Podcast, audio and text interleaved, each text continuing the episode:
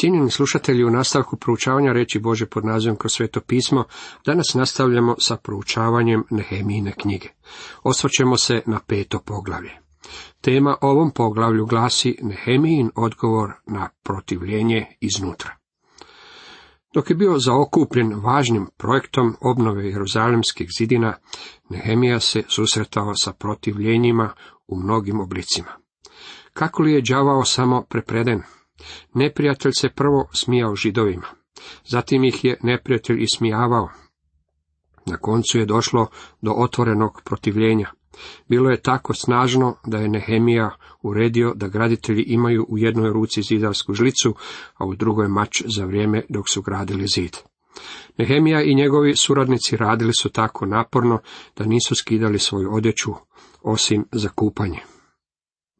Sada ćemo vidjeti protivljenje koje je došlo iznutra. To je mjesto na kojem đavao zadaje svoje najjače udarce. Tijekom povijesti crkve možemo vidjeti da kada đavao nije uspjevao uništiti crkvu progonima, sljedeći potez koji je učinio bio je da se pridružio toj istoj crkvi. Đavao je već uzrokovao obeshrabrenje među židovima, a sada je otišao i korak dalje, pa je uzrokovao i sukob iznutra. Velika se vika digla među ljudima i ženama protiv njihove braće židova. Jedni su govorili, zalažemo svoje sinove i kćeri da bismo mogli nabaviti pšenice te jesti i živjeti. Drugi su govorili, zalažemo svoja polja, vinograde svoje i kuće svoje da bismo mogli nabaviti pšenice za vrijeme gladi.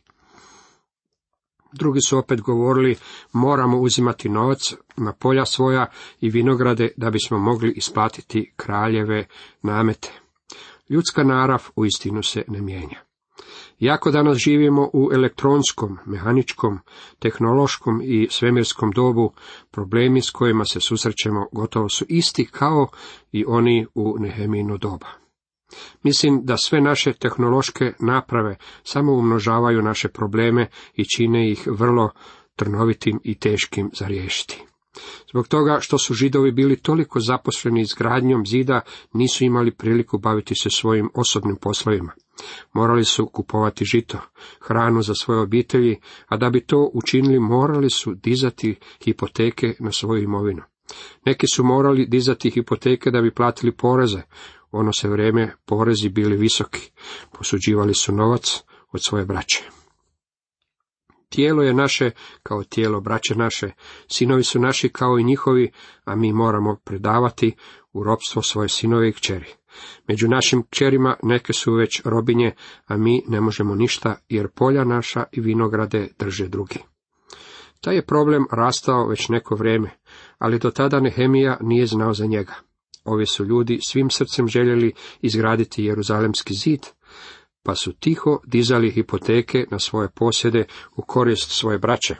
To su bili ljudi koji su se bavili poslom posuđivanja novca.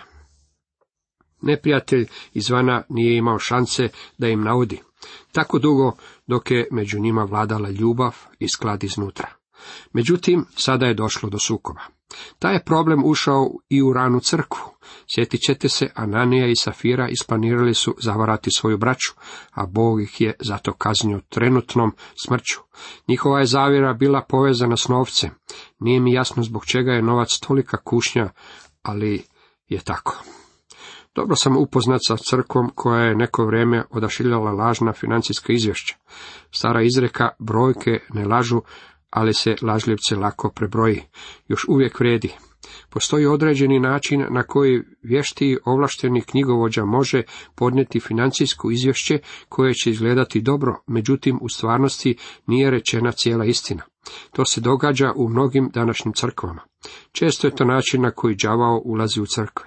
Zapazio sam da uvijek ulazi na takav način. Bio je to problem s kojim se Nehemija morao pozabaviti. Biblija nam daje savjet u poslanici Filipljanima jedan samo se vladati je dostojno evanđelja Kristova, da, došao i vidio vas, ili ne nazočan bio, mogu čuti za vas da čvrsto stojite u jednome duhu i jednodušno se zajednički borite za vjeru evanđelja, ne plašeći se ni u čemu protivnika, kojima je to oči znak njihove propasti, a vama spasenja i to od Boga. Riječ vladanje u ovome odjeljku znači vaš način života. Pavao je rekao, neka unutar vas vlada sklad, budite pošteni u svojim odnosima, nemojte davati lažna izvješća ili omalovažavati svoga brata, govorite istinu, kada budete govorili istinu, to će proizvesti sklad. Stari, dobri, praktični, Jakov također ima nešto za reći o toj temi, pa u Jakovu 3.16 čitamo, jer gdje je zavist i svađa, ondje je nered i svako zlo djelo. Bilo je to ono što se dogodilo sa Ananijom i Safirom. Lagali su o svojim odnosima s crkom, čime su unijeli zbrku. U Nehemijino vrijeme neki su židovi posuđivali novac. Kada nisu mogli platiti svoje dugove, morali su prodavati svoje sinove i kćeri u ropstvo. Bilo je to samo za određeno vremensko razdoblje, ali dovoljno dugo da u nekim slučajevima uništi njihove živote. Onima koji su posudili novac bile su obračunate kamate.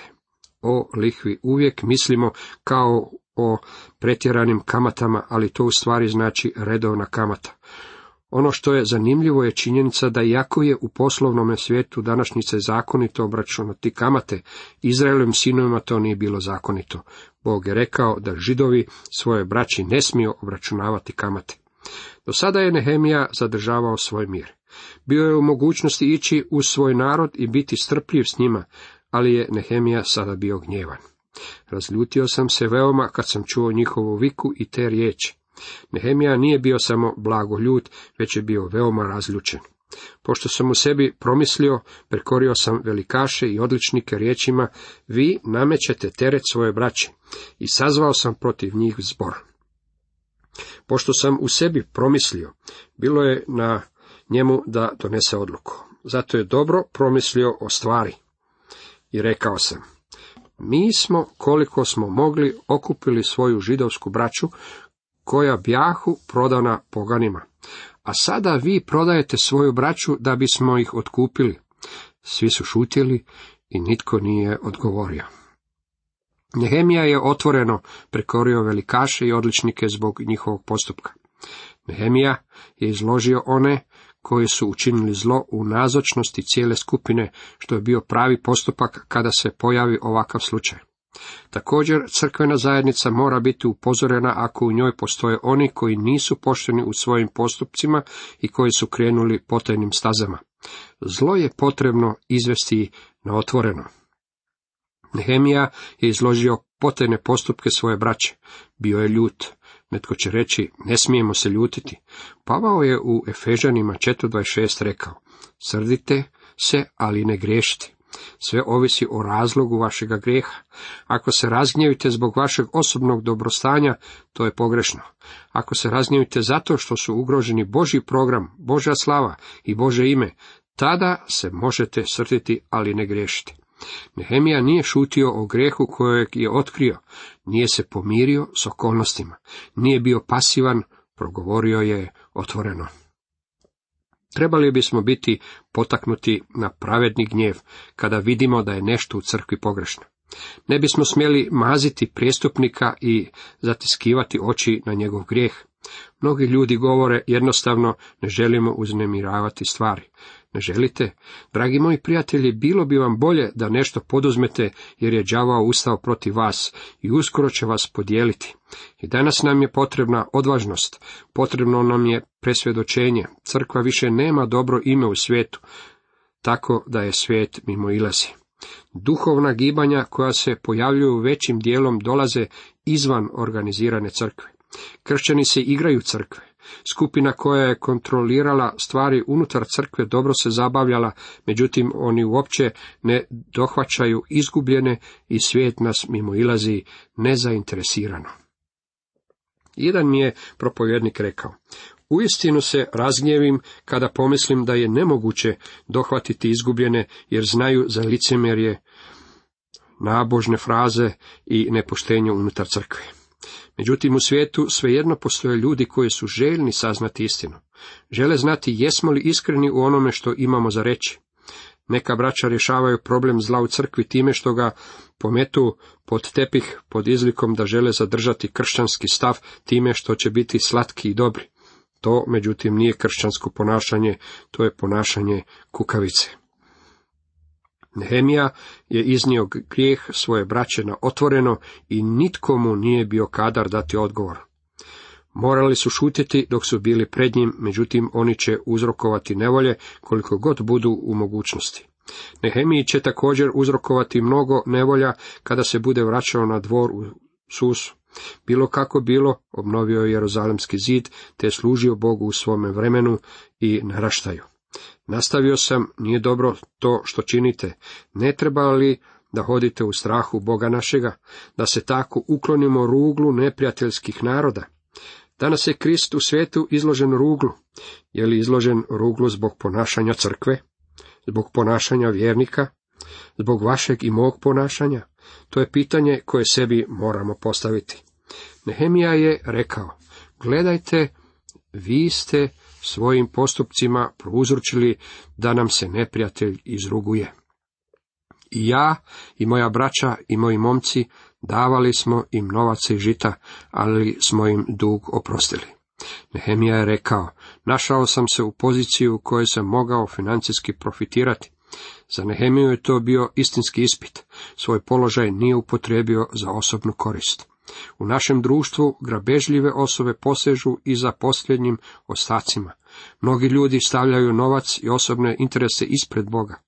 Novčić si možete do te mjere približiti oku da od njega nećete vidjeti niti sunce. Mnogi ljudi promatraju svijet upravo na takav način. Vratite im i vi još danas njihova polja, vinograde, maslinike i kuće njihove i oprostite im postotak u novcu, u žitu, vinu, u ulju, što ste im ga nametnuli. Nehemija je pozvao imućne židove da vrate ono što su sakupili i da ne prikupljaju više ono što nemaju pravo naplatiti. A oni odgovoriše, vratit ćemo, nećemo od njih ništa tražiti, učinit ćemo kako si rekao. Tada pozvah svećenike i naredih neka se zakonu da će učiniti kako su obećali. Jako mi se dopada Nehemijina riječ i njegov postupak. Rekao je, ne vjerujem vašim izgovorenim obećanjima. Volio bih da se potpišete na ovoj crti. Jako se radilo o Božjem narodu, on je dobro znao kako će ih uvatiti za riječ. Svoju su zakletu trebali podnijeti u pisanome obliku. Mislim da je jedna od najvećih pogrešaka koju sam učinio u svojoj službi bila ta kada sam vjerovao nekim kršćanima. Mrzim što to moram reći, ali govorim iz iskustva. Morali bismo se moći pouzdati u riječ kršćana. Jedan izuzetni kršćanin, biznismen, za kojeg znam da je pošten, rekao mi je, znaš, došao sam do toga da više ne želim obavljati biznis sa kršćanima. Radije poslujem sa čovjekom iz svijeta, jer na njega automatski pazim. Ali s kršćanima pretpostavljam da će biti pošteni, ali to nije uvijek tako. Nehemija je bio praktičan čovjek. Rekao je, u redu, obećali ste da ćete vratiti ono što ste uzeli. Ne vjerujem vam, potpišite se na crtu, to želim da učinite. Zatim istresoh skute svoje odjeće govoreći, neka Bog ovako istrese iz vlastite kuće i imanja svakoga čovjeka koji se ne bude držao ovoga obećanja. Tako bio istresen i ispražnjen, a sav zbor odgovori amen hvaleći Jahvu, i narod je učinio prema ovom dogovoru. Mislim da kad bi se sa naših propovjedaonica u današnje vrijeme pročitala jednako snažna izjava kao što je bila ova Nehemina, crkva bi isto tako rekla amen. Dovoljno je samo jedna trula jabuka da pokvari cijelu košaru jabuka. Jedan tvor u polju mačaka, sve će mačke dovesti na loš glas. Bilo bi jako dobro obilježiti čovjeka koji uzrokuje nevolje, izvaditi trulu, jabuku iz košare i istjerati tvora između mačaka. To je bilo ono što je Nehemija učinio. Na tim je ljudima u stvari izrekao prokletstvo. Kakva slikovita scena. Kakav dramatičan prizor. Nehemija istrese skute svoje odjeće. Imajmo na umu da je on bio državni dužnosnik i da je nosio odoru. Istresao je skute svoga dugačkog odjela pred mnoštvom i rekao im, tako će Bog isresti i vas, a i ja ću vas isresti ako ne ispunite svoje obećanje. To je pravi način razgovora sa takvim ljudima. U Galačanima je 5.12 Pavao mogao reći, htio bih da se ocijeku ti koji vas zbunjuju. Želio je da se legalisti potpuno ocijeku zbog štete koju su stvarali vjernicima u Galaciji. Snažne riječi. Sada ćemo malo zaviriti i u Nehemin osobni život. 14. redku čitamo. I od dana kad mi je kralj naredio da budem upravitelj u zemlji Judinoj, od 20. do 32. godine kraljevanja Artaxerxa, za 12 godina ja i moja braća nismo nikada jeli upraviteljskog kruha. Imao je pravo izvlačiti iz toga plaću, ali nije to činio. Ali prijašnji upravitelji, moji prethodnici, ugnjetavahu narod, svakoga su dana od njega uzimali 40 šekela srebra za kruh i njihove su sluge ugnjetavale narod, a ja nisam nikada tako činio zbog straha Božjega. Upravitelji prije Nehemije primali su plaće, ali je Nehemija odbio primiti plaću. Stvarno volim ovog čovjeka. Čak sam se jednako držao posla oko zida i nisam kupio ni jedne njive. Svi su moji momci bili ondje okupljeni na poslu. Nehemija se nije posvetio poslu trgovanja nekretninama, isključio se iz špekulacija sa zemljom, nije sticao tuđe hipoteke posuđujući novac ili žito, nije primao ništa sa strane. Za mojim su stolom jeli židovi i odličnici, njih stotinu i pedeset na broju, osim onih koji su k nama dolazili iz okolnih naroda. Redovito je ugošćivao stotinu pedeset gostiju za svojim stolom. Ugostio je i židove iz okolnih naroda koji su došli živjeti u grad, ali još nisu našli mjesto boravka. Po svemu sudeći učinio je to na svoj trošak. Uvelike se razlikovao od tadašnjih upravitelja. Svakoga se dana o mom trošku pripremalo jedno goveđe, šest biranih ovaca i peradi. Svakih deset dana donosilo se obilje vina za sve, a opet nisam nikada tražio upraviteljskog poreza na kruh, jer je narod već bio teško opterećen. Nije zahtijevao upraviteljski porez na hranu, jer je imao srca za svoju braću koja su cijele dane naporno radila. Spomeni se, Bože moj, za moje dobro svega što sam učinio ovome narodu. Bio je uistinu predivan čovjek. Bio je zabrinut za svoj narod, ali će ga oni zaboraviti. Žalosno je to, međutim, mnoge poznate osobe morale su naučiti da svijet zaboravlja. Ljudi imaju kratko pamćenje. Nehemija je međutim zamolio Boga da ga se sjeća. Rekao je, sjeti me se Bože moj. Uistinu je predivno znati da Bog, jako zaboravlja naše grijehe, uvijek će se sjećati naših dobrih dijela. Čak ih zapisuje u svoju knjigu. Cijenjeni slušatelji, toliko za danas.